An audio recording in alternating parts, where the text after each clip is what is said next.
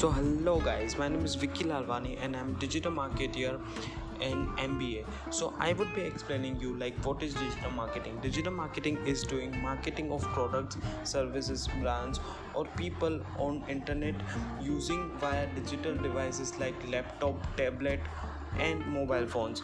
So again, digital marketing is a promotion of products or brands via one or more forms of electronic media only.